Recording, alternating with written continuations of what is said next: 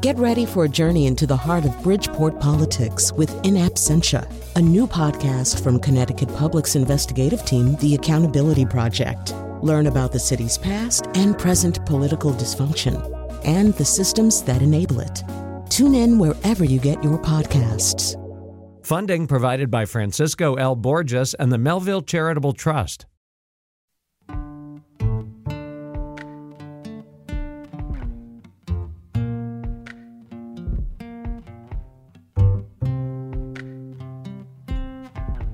This is Where We Live on Connecticut Public Radio. I'm Lucy Nalpathanchel. Getting a food business off the ground can be incredibly challenging, and in a pandemic, the challenges have been compounded. But the last two years have also brought opportunities for new entrepreneurs to launch their ideas, and they're finding success. Today, where we live, we learn about food incubators, the local programs that help support new business owners, creating an entrepreneurial ecosystem to access funding, especially for women and people of color, a demographic typically overlooked by banks, private equity, and hedge funds. Coming up, we hear from Reset, a nonprofit business support organization in Hartford, and its food incubator program. And we talk to City Seed in New Haven. And we want to hear from you. How are you supporting new food businesses where you live? You can join us 888-720-9677. That's 888-720-WNPR. Share a comment on our Facebook page or find us on Twitter at Where We Live. Now, joining us first is a local food entrepreneur who learned to cook when she was eight years old in Jamaica. She opened her business right before COVID began in 2020. Gigi Lawrence joins us now on Zoom, master chef of Restaurant, Caribbean infused vegan cuisine. Gigi, welcome to the show. Hi, thanks for having me. First off, we love the name. So tell me about the catalyst. What's what made you decide to open up this business? Well, restaurant was launched January 2020 in the middle of COVID when um, I always cook for friends and family. However, they always told me to open up a food truck. so I decided to launch restaurant um, January 2020 when I was conceived with my son. Um, and it was uphill from there. Wow. So you you had a child and then you decided to open a restaurant? I did. I did not want to go back to um, working my nine to five. I just wanted, I decided to walk in my purpose and pursue my, my passion, which was cooking and which I could do with my eyes closed. So it was the perfect time. Mm. And so before you opened the restaurant, you decided that you wanted to leave the nine to five, or tell me more about you know how you made this work for yourself. So I started cooking for friends and family um, from home, and I used to always cook um, delicious, you know, vegan meals. And after starting that, I decided, you know what, time to take it up a notch, time to take it to the next level, which is when I decided to visit Hands on Hartford, where I met Molly Reynolds. Um, and everything just blossomed from there. We started in the commercial kitchen, and then we started doing farmers markets, um, vegan festivals, events, and it just grew. We'll be hearing from Molly Reynolds again from Hands on Hartford just a little bit later. But when we talk about the food that you were making for friends and family, uh, tell us about it. And again, how you scaled up uh, to make it right. for customers. Right. So I transitioned to veganism in 2012. Um, in 2017, I went full vegan. And then I started making these delicious plant based meals. What I did with restaurant is we used, I'm Jamaican, so we used a lot of jerk seasonings, a lot of curry, um, a lot of island spices to make the food more flavorful. A lot of people think vegan food is bland, boring, lettuce, salads. so what I did was I made your regular foods, your mac and cheese, your rasta pastas, and I put the plant-based delicious spin on that and your love of cooking that began as a child, Gigi? It did. Um, I was eight years old when I first entered the kitchen, and I would always prepare meals for my father, who is the person that taught me how to cook. Um, I never went to culinary school. I learned cooking from him, and um, we I would always prepare dinners for the family. At eight years old, we cook, um, you know, your typical Jamaican meals: your jerk chicken, curry chicken, um, the national dish ackee, saltfish. Um, and I was the one, I was the chef at eight years old, growing up in Jamaica. My mouth is watering here. Gigi Lawrence, as we talk with her, a master chef of restaurant, Caribbean infused vegan cuisine. Cuisine again, as we learn how local food incubators are helping food entrepreneurs like Gigi uh, begin and launch and uh, be and lead to success uh, in uh, the food world, which can be challenging. So when you're starting up a business, I imagine there's a lot of of investment you have to make on the front end. And so, can you walk us through what did you need to start? Yeah. So, starting up, um, you definitely need some type of capital to get going, get the business going, um, as far as your groceries. And um, so, what helped with restaurant, what helped get us to the next level was when I started at Hands on Hartford. Um, I got a grant thanks to Molly Reynolds. And that helped offset some of the costs as far as um, working in a kitchen, right? Because in a kitchen, you have to do the kitchen rentals and working at Hands on Hartford, it was a shared space. So they pretty much provided everything you need. You have your ovens, you have um, your pots, your pans. So it's not like you have to go out and purchase any of that. Um, so that helped me go to the next level. Um, and, you know, we don't have a food truck right now. We are working on it, but we do have a 10 by 10 booth set up. So we set up at every event. And that's also an investment. You have to buy your tents, your tables, your, you know, all your equipment you need to display to the public. Um, however, like I said, um, Hands on Hartford definitely helped take me to the next level. Mm. How much would you say you've saved when you think about not having to pay for the renting the kitchen and the equipment and now even the food truck? Oh wow! so for the past three months, I would say I saved at least three thousand dollars. Oh, that's a lot of money. And and how do the yeah. customers respond when they see you where you're doing again Caribbean infused right. vegan cuisine? Right. So I get a lot of thank you for being here. um, so we are the only plant-based vendor right now in um, Dillon Stadium where they play the soccer games for the Hartford Athletic. So we are the only plant-based vendor. So I get a lot of vegetarians and vegans who don't really have much options when they go out, and they have these delicious meals. You know, I cook your your sweet heat meatballs, which is sweet and spicy meatballs. I cook the curry chickpeas and potatoes, the rasta pasta, which is a customer favorite so instead of just serving up salads, you know, for your vegans, vegetarians, or veg curious friends, we have these other amazing options. So I get a lot of thank you for being here. We're so happy you're here, which which makes my day. You know, I'm mm-hmm. happy to be there. That's why we do. That's why restaurant does what it does for people who aren't vegan or vegetarian? Are they also, uh, you know, heading over uh, to to you to even try some of your cuisine? And what are their questions? They are heading over. Um, so I'm, I'm working on transitioning a lot of um, a lot of customers who always wanted to, you know, try vegetarian or vegan options. Um, a lot of questions from them is um, I get a lot of gluten free. Are the meals gluten free? You know, what you put in the meals. and I'm like, the cookbook is coming. Um, we're going to eventually do cooking lessons for the public. So that's coming, that's in the works. But they, um, a lot of their reactions, the veg curious friends are, this is amazing. This can't be vegan. What else is in it? so that's exciting. Mm. And when you think about the, the plant based meat, um, you know, that's as a food trend. And so thinking about, uh, again, how people are, you mentioned veg curious, this is, is a good time uh, to launch a business like yours.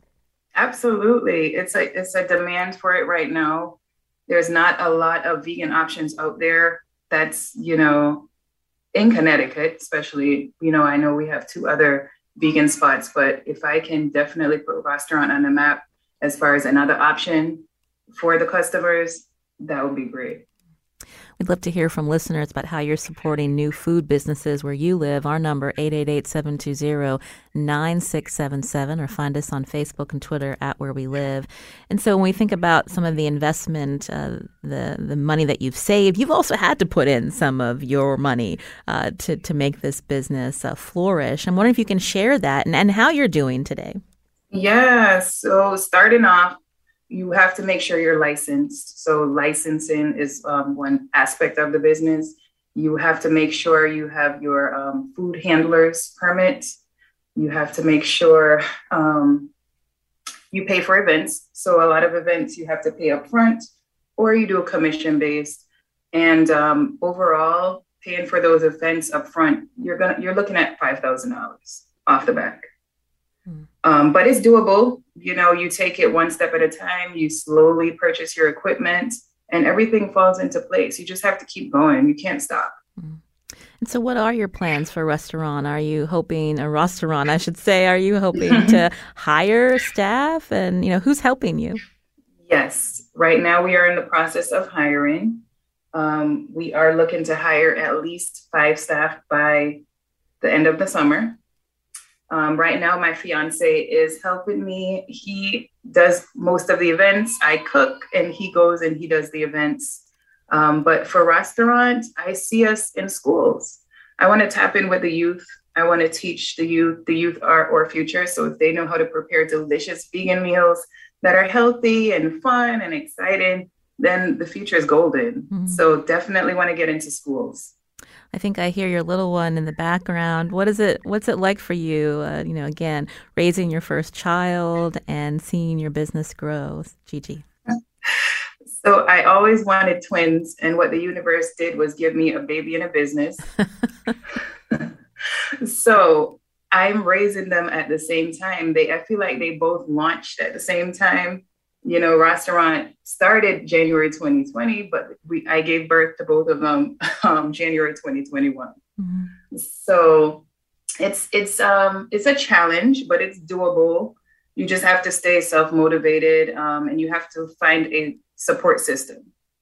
You know, it takes a village. They say it takes a village, and it definitely does. Mm-hmm.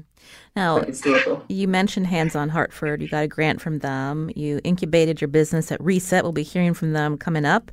You also are at the City Seed Farmers Market, among others. We're also going to be hearing from them. And so, when we think about this uh, this ecosystem that's needed to support business owners like yourself, I'm wondering if you can talk more about that and what more uh, could be done to help people like you. Um, so definitely, definitely, the funding helps the grants help. Um, City Seed is an amazing market, you know, as far as you don't have to pay up front, but there is a, a commission based, you know, depending on sales. So that definitely helps. Um, the shared kitchen space definitely helps, um, you know, and any other way that people could think of, like coming together as a community, you know, reaching out to different entrepreneurs, you know, offering services would be amazing. Mm. Can you tell us a little bit more about what you offer on your menu uh, for those of yeah. us heading out to farmers markets this summer, Gigi? Yes. So on our menu is our signature cold rasta pasta that has your onions, your peppers, your tomatoes, um, and we top it off with a creamy chickpea sauce. So that's the customer favorite, especially in the summertime. It's like ice cream but food is what I always say. So we have that. We have our sweet heat meatballs, which is our sweet and spicy meatballs, sweet with a little heat, and that's um, that's infused with our jerk seasoning. So that's the Caribbean infusion. Um, and our chickpeas and potatoes, which is our gluten-free item. That is our curry chickpeas paired with potatoes, and we use the curry as the island spice. Mm. We also have our don't be a jerk bowl, which is or jerk top jerk or jerk crumbles with or black beans, corn, lettuce, rice, tomatoes, um, vegan cheese, and we top it with our Trey Bay sauce, which I named after my son. Right. It's sweet with a little heat. So, Gigi, we have someone calling in from the north, the northwest uh, corner of the state, Victoria. What did you want to share? Hey, good morning, Gigi. This is Victoria Crisco. You just catered an amazing meal at the aerospace school for about 27 young people. Remember, you were just there last week. Mr. Gabriel Boyd brought you in, and we, the yes. young people loved the food. That breakfast was incredible. Thank you. Thank you for having me. It was a pleasure to cater to the youth and school. I love what you guys are doing. So thank you so much for having yeah. me. Thank you, Victoria. Yeah, So thank you for having Gigi on. We yeah. love that food. awesome. Have a good day. You got a lot of fans out there, Gigi. My yogurt this morning is not cutting it. but I want to I want to thank you for coming on to tell us, you know, what it took for you to start your business. Uh, again, in the pandemic, especially, we're hearing a lot of people are pivoting or thinking about a, a side hustle to help them uh, through the last two and a half years. For those that are listening who may not yet have launched, what do you want to leave them with? So don't be afraid to take the jump. You know, take that dive. It's all going to work out. Your gift will always make room for you. They say the two most important days are the day you are born and the day you find out why. So once you find your why, you'll find your purpose and it will lead you into your passion. Gigi Lawrence again, master chef of Restaurant, Caribbean infused vegan cuisine. Thank you so much for coming on the show. We really appreciate it. Thank you for having me. This is Where We Live on Connecticut Public Radio. I'm Lucy Nalpathanchel. Coming up, we're going to learn about more about the programs I just mentioned Reset, City Seed in New Haven, and Hands on Hartford. Have you received help launching your food business? You can join us 888 720 9677.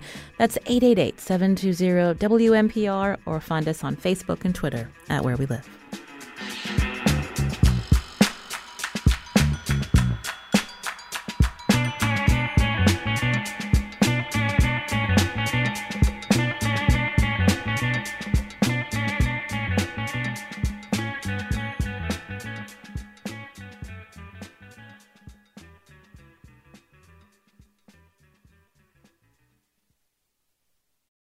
Support for this podcast comes from Hartford Healthcare. Elevating Health is funded by Hartford Healthcare. Loneliness can be a significant health risk to people of all ages. Dr. Laura Saunders, a psychologist from Hartford Healthcare's Institute of Living, talks about social isolation and why we need to connect in person. Loneliness actually is a pretty significant health risk for people that struggle with social isolation. It affects their blood pressure, it affects their immune system, it affects your willingness to get up and get out, and can cause some not just emotional issues, but health problems as well. You're not alone. Dr. Saunders explains how important it is for us to look to others and get out of our comfort zone. I like to talk about social isolation as not just that individual's problem, but it's a community problem or it's a family problem. We need to connect with others. We can take space at times as well, but we need to step out of our comfort zone and do things to connect with other people. It's life saving. For more information, go to ctpublic.org slash elevating health. This is Where We Live on Connecticut Public Radio. I'm Lucy Nalpathanchel. What food businesses do you support where you live? You can join us, 888 720 9677. That's 888 720 WNPR. Or find us on Facebook and Twitter at Where We Live. Today we're learning about local programs in Connecticut that are helping entrepreneurs launch and find success. Reset in Hartford, a nonprofit business support organization, has a food incubator program that started in 2019. It prioritizes Hartford residents and businesses owned by women and people of color. One of Reset's graduates is pastry chef Kim Huang Wood, owner and baker of Le Bon Patisserie in Simsbury. Here she is talking to Connecticut Public Show Seasoned back in 2020. I have always have been uh, fascinated with French desserts and cuisine. I don't know if you know, but the little a little bit of history of Vietnam.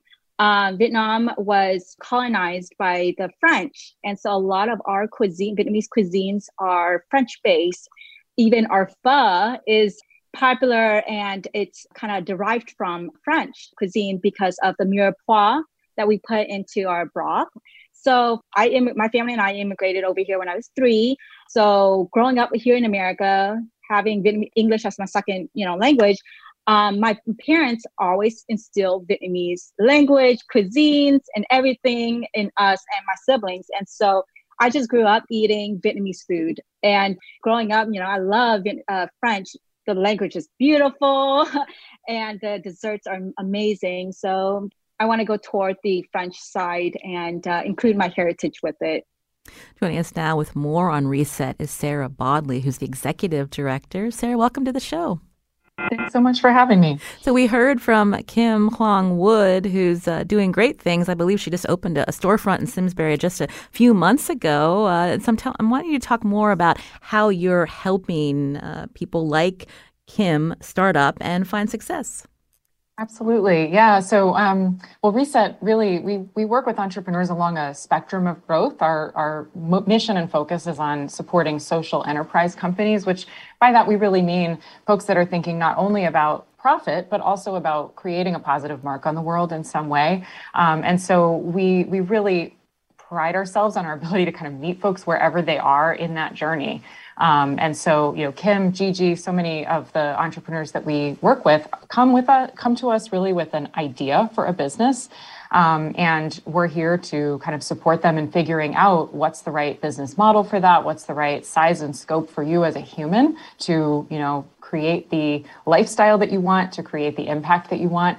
Um, as you grow. And so, you know, we're, we're here today, obviously talking a lot about our food business work, which we do through our food incubator in partnership with so many other amazing organizations throughout Hartford and throughout the state. Um, but we also do work with entrepreneurs in an impact accelerator program. We have a retail incubator program. Um, you know, again, really all about just trying to make the right connection at the right time for the person that comes to us. I mentioned the food incubator program at Reset began in 2019. So, what was the catalyst? You know, my understanding, you know, starting up in the food industry, it's hard. Mm-hmm. Absolutely. So um, it's interesting. You know, we really began this relatively organically. Um, we happen to be, we're located in the Parkville neighborhood of Hartford and right across the street from Hands on Hartford. So you're going to be hearing from Molly again a little bit later. Um, but Reset, Hands on Hartford, another one of our partners, Breakfast, Lunch, and Dinner, who runs the No Good Market right outside of our door, um, kind of began these conversations in probably before 2019, really, because we saw collectively that there was already a lot of a need for uh, more support for food businesses. And um, between us, we were already, uh, we already had a lot of what we needed. Um, and we saw a real opportunity to work together. So Reset provides the technical business support, you know, the coaching, the mentorship, um, a huge network of, of just incredible supports, uh, access to, you know, legal advice and different things. Hands on Hartford, of course, you'll hear all about uh, with the shared use community kitchen. And now, since that time, we've really grown. So we've actually established uh, the Hartford Culinary Collaborative, which is now made up of uh, Reset and six other organizations, including uh, the Swift Factory in the north end of Hartford, the Parkville Market right across the street from us, Forge City Works, uh, Knox, the Farm Incubator Program, and uh, uh, the others that I've already mentioned. So it's been really exciting to basically take what was already here in Hartford and just get really intentional about how we're working together to build that ecosystem.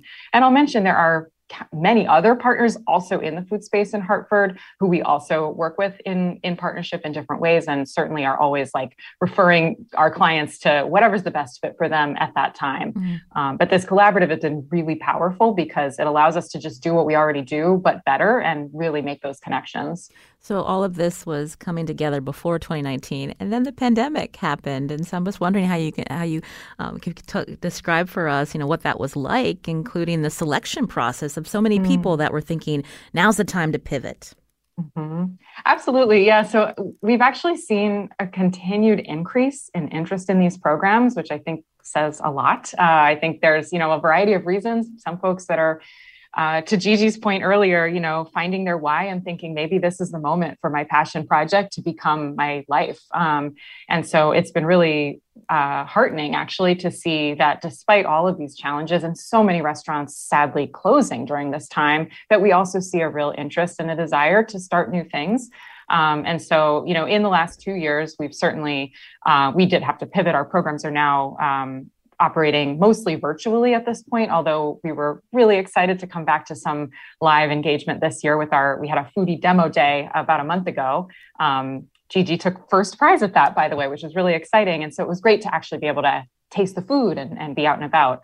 Um, but, you know, even with that, the entrepreneurs that we're working with are are still building you know they're able to ramp up and they're they're pivoting as well i think one of the big things we've seen is a real um, increased focus on the need for digital marketing. Uh, it's not really enough anymore for any food business to just have a storefront because you're, you can't count on that foot traffic that, mm-hmm. that you could have before the pandemic. And so we've really, you know, uh, adjusted our some of our programs to make sure that we're really providing that kind of support that allows them to at minimum have you know a solid social media presence but ideally a place where folks can come and order online to make sure that they're actually able to capture the sales that they need You're hearing Sarah Bodley, again, Executive Director of Reset in Hartford, uh, here on Where We Live. So tell us, uh, since the program started, you know, how many people have gone through your program? And again, what is the selection process like? Mm-hmm. Yeah, so we've had a, uh, about 65 businesses have completed this particular food incubator program since 2019. Um, the selection is a bit competitive. Unfortunately, we can only uh, accommodate, we, we're very intentionally uh, built this as a cohort based program so that they're together. Once you're selected for this program, you are committing to a 12 week period where you're meeting weekly with the same group of entrepreneurs. You really get to know the other people in the cohort. Um, and you know that's very much on purpose. You heard gigi talk about that need for kind of a social network um, and we've seen that pay off in a lot of different ways. But so in terms of getting into this program, there's an application process. We, uh, at this point, we're actually now able to do um, uh, interviews as well as reviewing the application. We have an advisory board that also helps us make that selection because we certainly want to be as unbiased as we can and recognize there might be brand new ideas that look a little different than what we've seen before. And so um, we we it's about a three step process to even narrow down to that final group. Um, and then we do ask for it's a solid commitment. The program is free to participate in thanks to a lot of generous funders and supporters.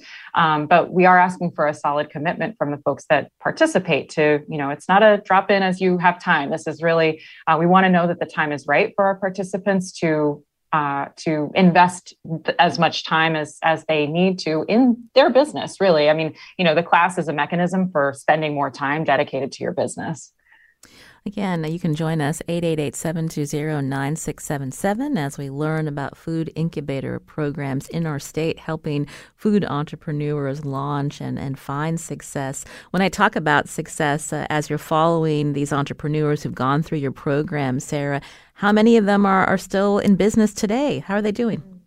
Absolutely. So just zooming in actually on the last two years alone, so kind of the, the peak COVID years, um, I can tell you that 18 out of 26 are still in business and are really ramping up right now. They that might mean that they're moving from a cottage food license into a commercial kitchen.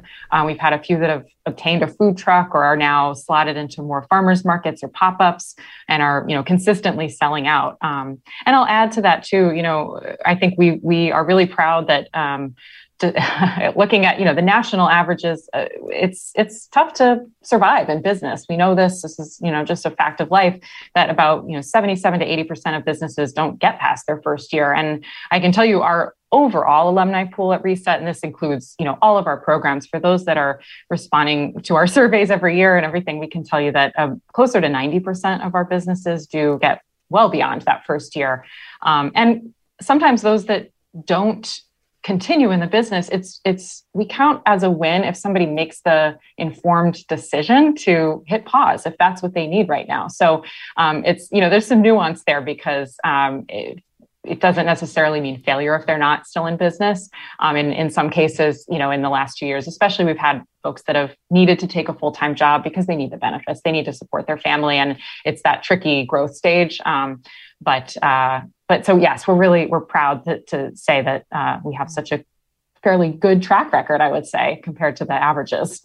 And earlier I mentioned that your program prioritizes Hartford and also women and people of color. And so when we think about these demographics, uh, when they're looking for uh, capital help, uh, they're not getting it from the traditional um, senses in terms of banks or even uh, uh, other funds. Absolutely. Yeah. So, um, you know, funding is tough and, and the food industry is very capital intensive, as you heard from Gigi as well. Um, you know, so we we have money flowing in a few different ways just directly. And at this point, we were actually really grateful this year to be able to um, to fund slightly larger grants going right out to the participants in our incubator program. Um, and that was thanks to a, a, generous contribution from, from one donor. Um, and so we were able to give out a total of about 7,500 to our whole, you know, collective group of, of foodies this year. Um, and but besides that, you know, I know you'll hear more about some of the subsidies that are available through Hands on Hartford, as as Gigi mentioned. So, you know, we also do try to look for opportunities to help them um, offset some of those expenses. And that's where you know the shared use kitchen spaces the, the private commercial kitchens um, like at that's the Swift Factory, where it's not necessarily a, a brick and mortar sit down restaurant, but it allows businesses to begin to scale up with a little bit um, less risky investment. Um, and outside of that, we also it's it's so important, you know, going back to that ecosystem point that we have partnerships and uh, you know throughout the region to folks like HEDCO. I'll give you one quick example. Actually, um, last week we had a pitch competition with our uh, uh, another one of our programs, our Impact Accelerator. And a business mentioned afterwards she had started a loan application process with HEDCO a few months back, put it on hold because she wasn't really feeling ready for that. And after the event, turns out the loan officer that she had been working with previously was in the audience that night and came up to her afterward and said, Hey, I see what you're doing. Let's continue this conversation. I understand it and I want to work with you to make this happen. So, you know, those relationships in that community is really essential to us. So even if we're not directly able to give the you know tens of thousands of dollars that uh, we would love to be able to at this stage, we are able to then make those connections and make sure really that our entrepreneurs feel confident and have what they need to walk into those rooms. It's really tough to you know face sit across the table from a, a, lender if you've never been in that situation before and we really want to make sure that our our businesses all understand and, and you know can feel really empowered to um, own their business they know what they're talking about but sometimes just that little bit of extra support and training and coaching to how do you have that conversation can go a long way we're learning about local programs to help food entrepreneurs in Connecticut here on Where We Live. Joining us now on Zoom is Courtney Renton, Executive Director of City Seed in New Haven. Now, City Seed's a nonprofit that runs the city's farmers markets, but its mission also supports economic and community development too. Courtney, welcome to our show. Hi, good morning, Lucy. This is an exciting time. I understand City Seed just won a, a, large federal grant. So tell us how you're going to be using that money to help food entrepreneurs in New Haven. Yes, it's been a big week for City Seed and a lot of our partners. Um, we were really thrilled last week to um, receive word that we had been granted an America's Healthy Food Financing Initiative grant through the USDA that's going to be supporting a partnership we've been working on for the last year or so with LEAP and with the Q House in the Dixwell neighborhood of New Haven. So that's going to be supporting um, a new farmers market location in Dixwell, which just kicked off last Wednesday and will be every Wednesday afternoon through the summer. Um, as well as entrepreneurship program programming and services at the kitchen at the Q House. So we're really thrilled about this grant and the opportunity to, to scale up, level up our capacity, be able to serve more entrepreneurs there, both with physical infrastructure through kitchens, as has been mentioned here as a important resource and often a barrier, as well as programming, one-on-one advising and workshops for folks who are interested in entrepreneurship. And when did City Seed start incubating food businesses? You see a lot of demand, especially in the pandemic. Yes, we so City Seed's been around since 2004. Most people know us for running the city's farmers markets.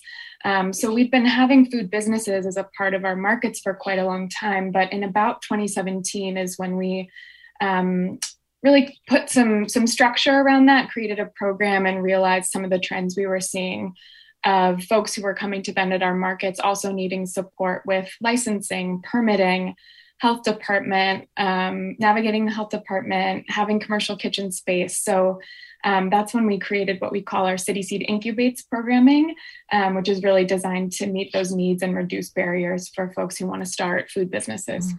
And who do you focus on to invest?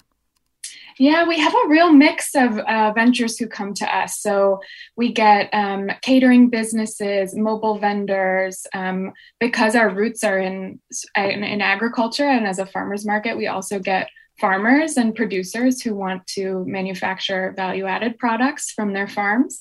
Um, chefs who want to create a new product line. Um, so, a real mix of different types of food businesses that need different types of support and resources depending on the stage they're at, as Sarah mentioned, but then also the type of um, business and model that they're pursuing. Mm. We've heard some success stories already on the show. Can you tell us a little bit about some of the food entrepreneurs you're working with and you know what they launched? Yes, absolutely. So, well, you already heard from Gigi, who is a vendor at City Seeds Markets and has been incredibly successful and a really fun addition to the markets this year. Um, another success story I want to give a shout out to is Oshito, which is a Ghanaian pepper sauce and hot sauce company founded by Kwame Asare that's really taken off. Um, they went through City Seeds Food Business Accelerator program that we run in partnership with Collab. That's a, an entrepreneurship organization here in New Haven. And from there, have just seen a lot of exciting growth. Um, they've been a vendor at our farmers market. Um, another service that City Seed provides is connecting ventures with farmers so that they can incorporate locally grown ingredients into their products. So that's something that Oshito has been able to do. And then another um, kind of piece of the pipeline that we're working on building out is for entrepreneurs, especially food products that are seeing this next stage of growth and, and getting into co-packing and wanting to be on shelves in supermarkets, kind of navigating some of those barriers and, and the infrastructure needs there. So Oshito has also been working with our partners at the Atticus CT Food Launchpad, who's been helping them um, get into Stop and Shop and some other markets around the state and the region. So you can now look out for that Ghanaian pepper sauce on, on shelves in stores. Mm. Know, what I, one of the stories that I love out of New Haven and what you're involved with uh, when we think about the entrepreneurs who need a little help uh, at the start, uh, Sanctuary Kitchen, which, been, which has been going on now for several years. Tell our listeners about uh, this initiative. Absolutely. Yeah, Sanctuary Kitchen is another program of City Seed, and I know has been on your show before, Lucy. Um, it is a, a, program that also started around 2017 that partners with refugee and immigrants to build economic opportunity, intercultural understanding, authentic connections through food. So we um, sort of run it like our own uh, social enterprise in house within City Seed, um, where we provide culinary training, culinary ESL, language skills, professional culinary skills, and then run the food business as well and provide training in, in how to do that. So we have had, um, I think, 43 chefs from 11 countries around the world over the years. Um, and that food is available uh, for curbside pickup from Sanctuary Kitchen at farmers markets around um, New Haven and, and, the North Shore area, and then some retail partners as well. You know, hearing from you and also Sarah, it sounds like there's a lot uh, that's working uh, right. But I'm wondering if you can talk about, you know, what more uh, you'd like to see in terms of support or, or, really how to continue to, to help people launch these businesses. Mm-hmm. Yeah, as Sarah mentioned, um, we've also seen a huge demand increase for our food entrepreneurship services over the last two years. I think similarly, you know, folks making life decisions um, to pivot to something that they're passionate about, like we heard from Gigi. Um, also, a lot of, of people who left the restaurant industry during COVID as restaurants were suffering. Um, so we've seen an increase in uh, demand for a commercial kitchen by about 160%, I think, in renters um, using that space. And then we've also just had um, a lot more kind of one on one time with entrepreneurs. We were really fortunate to hire a new food entrepreneurship program manager um, about two years ago named Kara Santino, who has expanded our, our services and programs and has developed a really um, comprehensive kind of intake process so that anyone who comes to us with their business idea or wanting to engage um, in our programs is able to sit down and talk with her and understand exactly um, kind of what steps to take and where to go from here. So I think we're personally in a position where we're um, really trying to build our, our staff capacity so that we can serve more entrepreneurs and run more programs. And then um, you know, shared use commercial kitchen space continues to be kind of the big barrier for us here in New Haven and something that we're we're working on. We have a couple kitchens around the city that we're we're renting out now, but really uh, kind of bumping up against our capacity there. And so we have some grand plans in the works um, to be able to offer a much larger scale commercial kitchen space to entrepreneurs here in New Haven. Again, that's Courtney Renton, Executive Director of City Seed in New Haven. Thank you, Courtney, for coming on the show. Great to be here. Thanks, Lucy. Also with us, Sarah Bodley, Executive Director of Reset. Thank you, Sarah, for talking about your programs and, and helping our listeners learn more as well. Thank you, Lucy. Great to be here. This is Where We Live on Connecticut Public Radio. Coming up, we heard Courtney mention shared kitchen space. We hear from another nonprofit that serves economically challenged residents in the areas of food, housing, and health and has a shared kitchen space. Molly Reynolds from Hands on Hartford joins us after a short break. You can join us too. Find us on Facebook and Twitter at Where We Live.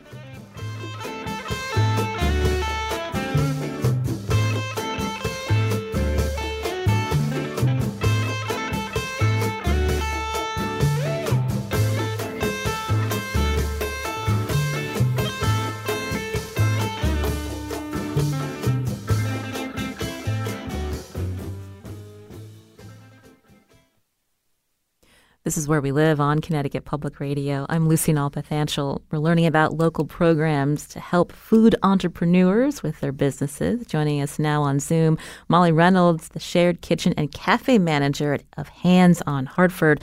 This is a nonprofit that serves Hartford's most economically challenged residents in the areas of food, housing, and health. Molly, welcome to the show. Thanks. Glad to be here. So, we heard from the previous guest, a shared kitchen program is vital. So, tell us about how your program works. Um, yeah, so we have had a shared kitchen program at Hands on Hartford since 2017. Um, people join our kitchen on an annual basis. It's it's a membership model. Um, and then you pay an hourly rate for the time you're using the kitchen. We also have um, shelf storage available, freezer, fridge, and dry storage, which is really important to um, beginning businesses. They all um, need a place to store their items, um, and um, by regulation, they need to be stored in your commercial kitchen.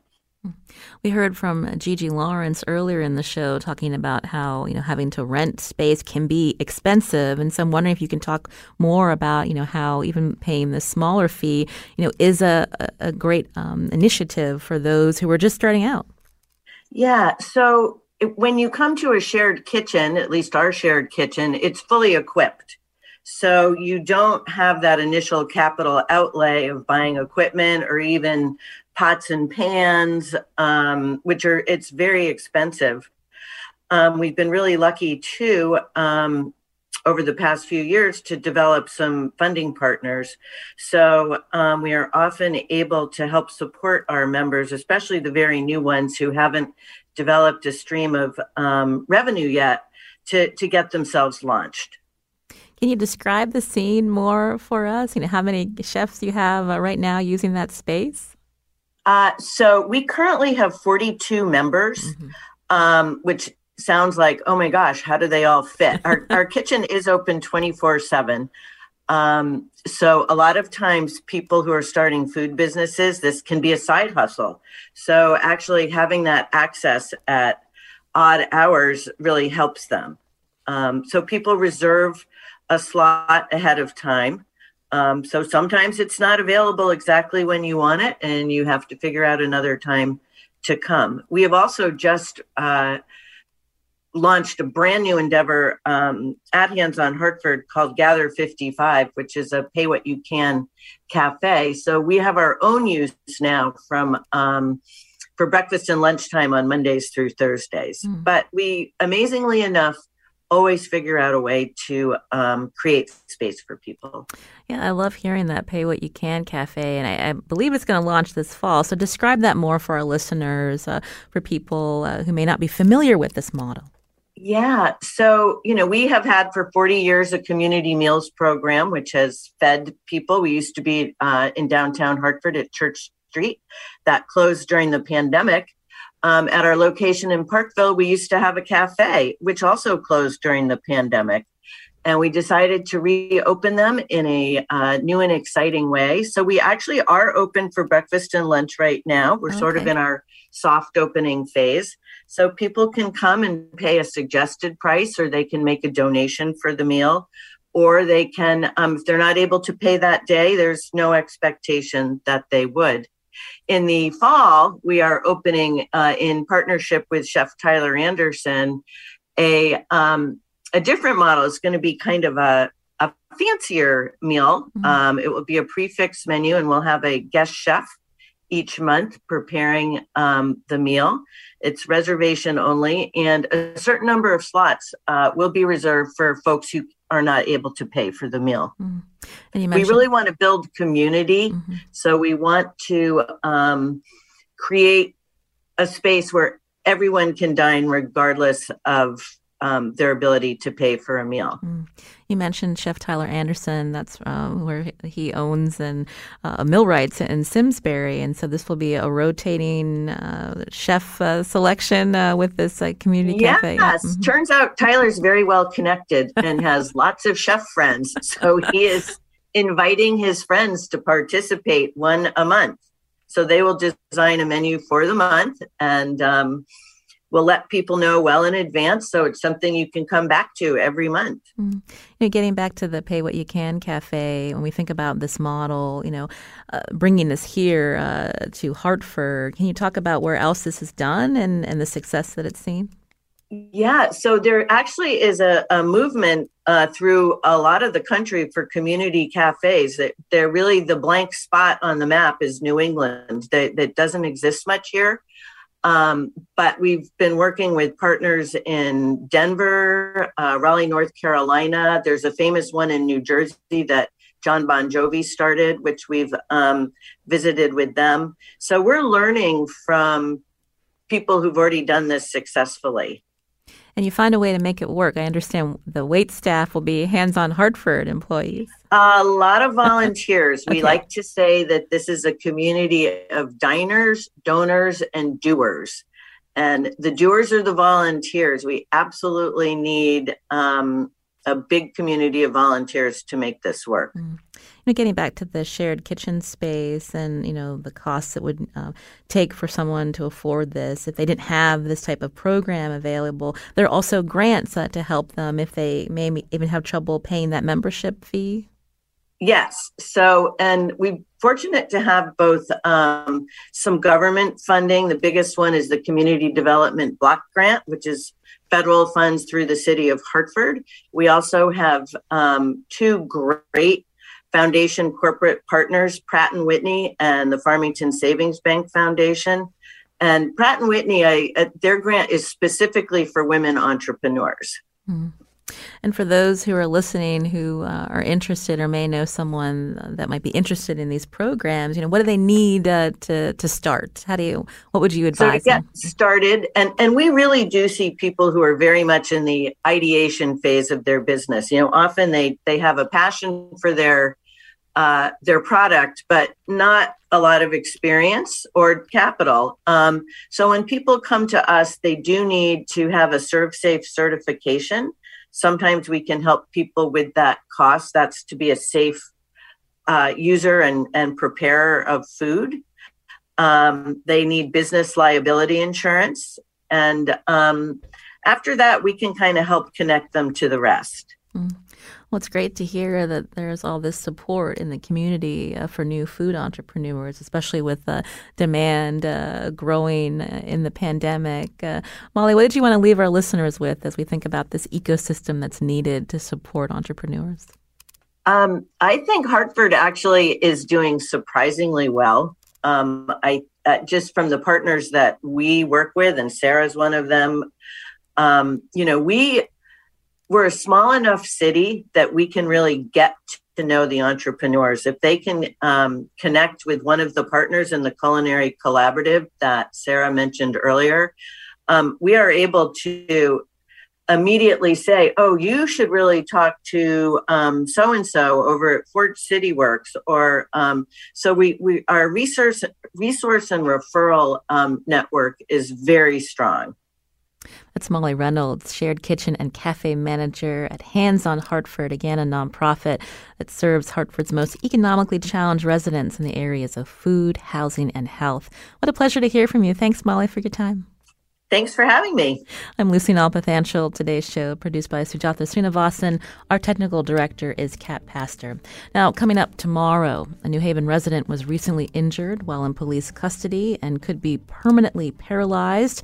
On the next Where We Live, we hear from New Haven independent reporter Tom Green, and Breen rather, and we hear from New Haven Mayor Justin Elicker and Assistant Police Chief Karl Jacobson. That's the mayor's nominee to become Chief of Police. We hope you join us for that conversation tomorrow.